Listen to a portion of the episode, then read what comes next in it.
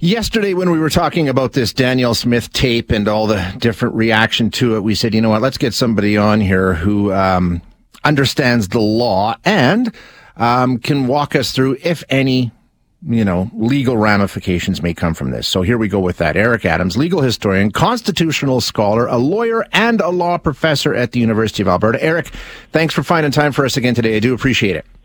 Yeah, my pleasure, Shane. Glad to be here. Okay, so to start, probably most importantly, the question, uh, uh, the number one question, this is wildly inappropriate. We can talk about all the different ways it is in just a couple of minutes. But first of all, based on what we know, what we heard on that tape, does it appear that any laws have been broken to your thinking?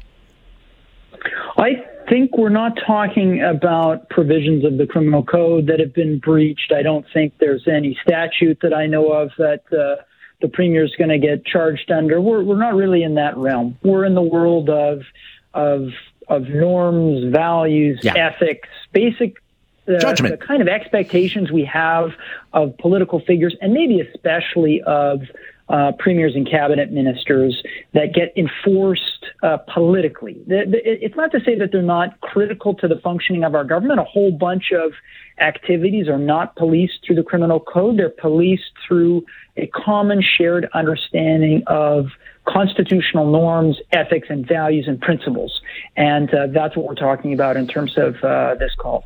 I think you're right. And, you know, when we talk about that, the norms, the values, the ethics, the way the system is supposed to work, um, where did we go wrong with this and why is that important? I guess it comes down to independence of the system, right? Uh, that's right. There's, there's, there's, a number of dynamics here, but one of them is just the the political judgment involved in taking that call in the first place uh, brings the serious question why the premier thought that was appropriate to be speaking to somebody facing criminal charges. Um, whoever arranged that, whatever back channels arranged that, put those two individuals in contact for an 11 minute uh, phone call with the with the highest political uh, official, elected official in in Alberta is just frankly uh, stunning. Mm-hmm. And and the idea that that again we know that and you know Premier Smith admits this on the call. They, they, they've they've got this. Uh, they've met some previous occasion. They they they overlapped in Wildrose circles. Um, she certainly knew of his work. She indicates, and they obviously have a number of points in contact. I'm going to talk to this lawyer. Oh yes, that lawyer is going to send me some you know judgment that that uh, I'll get back to you on about whether that you know makes me able to help your case. It, that's just not a fair system of justice. We cannot have some individuals, because of their connections or because of ideological sympathy, be able to get on the phone with the premier and have conversations about, let me see what I can do to help you to get out of your charges. Uh, we've got thousands of people facing criminal charges, and uh, I guarantee that uh, that they don't have access to the premier of the province it, it, it's a little bit like saying what what just as a thought experiment. Think about okay, the UCP comes across a phone call between Rachel Notley when she's premier and some head of a union that, that gets charged with uh, you know obstruction of justice. And Rachel Notley says, "Well, look, uh, you know we know so and so in common. Uh, let me see what I can do. I'm going to circle back to you if I can help you out here." Uh, the UCP would would would lose their mind, of course, and rightly so, because you just can't have a system of justice depend on who you know and what your connections are. That's the disintegration of the rule of law, and I've, I frankly I have to put it that highly. Um, I, yeah, I think that's that's what we're talking about here. The, the other question I wanted to ask you, while I've got you, is uh, there are now threats of suing uh, the NDP and the CBC for defamation. Um, what, let's define defamation. Um, I, I, don't think there's a defamation case here, but it, to, to prove defamation, what do you have to do? It, to, to, to, sue in defamation, you've got to have a um, an untruthful statement that uh, that that was harmful to your reputation in a way that uh, that, that you know the reasonable people would, would think less of you as a result of the of the false uh, the false uh, statement. So uh, one of the the um, defenses to defamation is a, it was the truth. Um, and two, uh, a, a, large set of defenses called fair comment.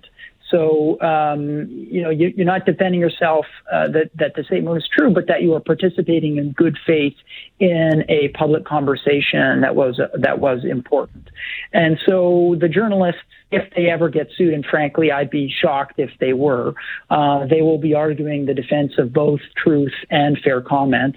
And um, that would involve then the UCP involving themselves in uh, an, an, extensive litigation in which documents uh, get uh, disclosed and there's cross examination of, of Danielle Smith. I just don't see it happening. What unfortunately we see a lot of in our culture right now, especially on Twitter, is people say, I'm going to sue you for defamation. Yeah. That's defamatory. That's meant to, you know, quiet everyone down. It's also meant to communicate to your supporters, uh, look, I've been, I've been wronged here. Those things are lies. But then nobody actually follows through on the defamation yes. lawsuit. So we throw around defamation a lot um, as a political tool. Very rarely does it actually become a, a case. Um, last one, and I'll let you go. And, and this is, um, and I think it's sort of the key element here for me anyway is the fact that she says on the tape, and we've heard her say before in press conferences that she's asked Crown prosecutors whether or not uh, there was something that could be done. Um, and then she comes back and says, no, that was imprecise language. I haven't spoken to anybody at the Crown Prosecutor's Office. And the Crown Prosecutor's Office has said, you know what? She hasn't. She hasn't called us. So in terms of the legality and the, and, and the legal exposure here, would that be the only way that this would suddenly become something more than just an appalling lack of judgment? I think that's right. It, it, it's it's this is a confusing part of the story because yeah. there are just so so many statements, and, on more than one occasion, yeah the premier has said, I'm speaking regularly to Crown prosecutors. She has, in other instances, said, Well, I didn't actually mean that. I meant the uh, deputy minister yes, of yeah, justice. Yeah. I, I, meant the minister. It's hard to know what obviously is transpiring behind closed doors, and we've got this mixed uh, record on on on you know the comments about about I spoke to them, and then she says, No, I didn't speak to them.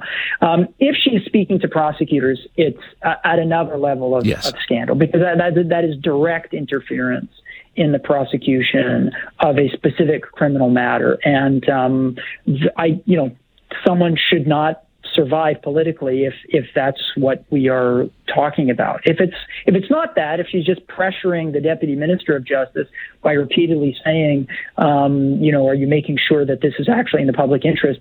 When you say that, you know, weekly or seven or eight times, um, you, you, know, is that a is that a form of pressure right. of sure a form of political interference? It, it would seem likely that it is, um, but the, but but that's less serious than calling up the prosecutor uh, herself and and telling her to do to drop the case. Yeah, exactly. Yeah. I, Eric, as always, thank you so much for your time. I appreciate you being here.